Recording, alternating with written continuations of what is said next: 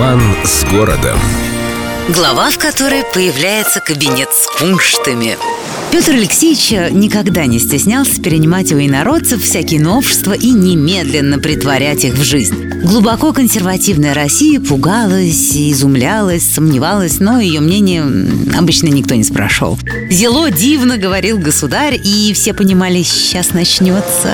И практически всегда начиналось. Так, во время Великого посольства, когда Петр оценивал, как интересно и хорошо живут англичане и голландцы, он обнаружил, что в Европе модны некие кабинеты, где собирали разнообразные чудеса и редкости, выражаясь не русским языком, куншты. Эти самые куншты, осмотренные царем, произвели на него колоссальное впечатление, и, конечно, Петр немедленно воскликнул «Зело дивно!» и велел закупать целыми коллекциями все эти умопомрачительные странности и новинки. Так родился государев кабинет. А потом, э, в 1714 году, помещение, где хранились приобретенные Петром чудеса, начали называть на немецкий манер «кунсткамеры». Кстати, этот год и считается датой основания первого в России естественно-научного музея. Потом коллекция начала стремительно разрастаться, царь не скупился, а продавцы коллекции не терялись. В общем, было решено построить специальное здание на стрелке Васильевского острова. Палаты Санкт-Петербургской академии наук, библиотеки и кунсткамеры были заложены в 1718 году.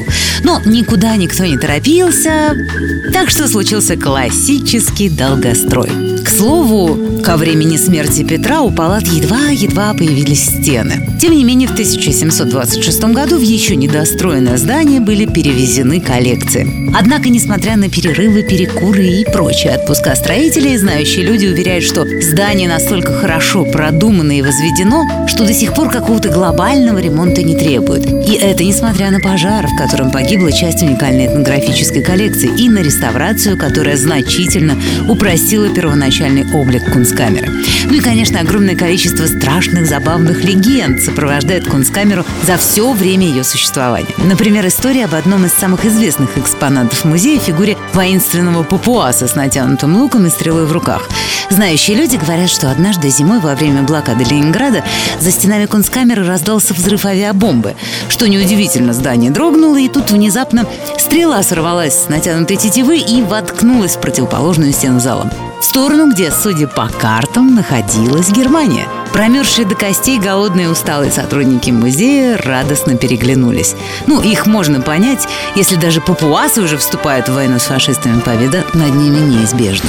С любовью к Петербургу. Эльдо радио.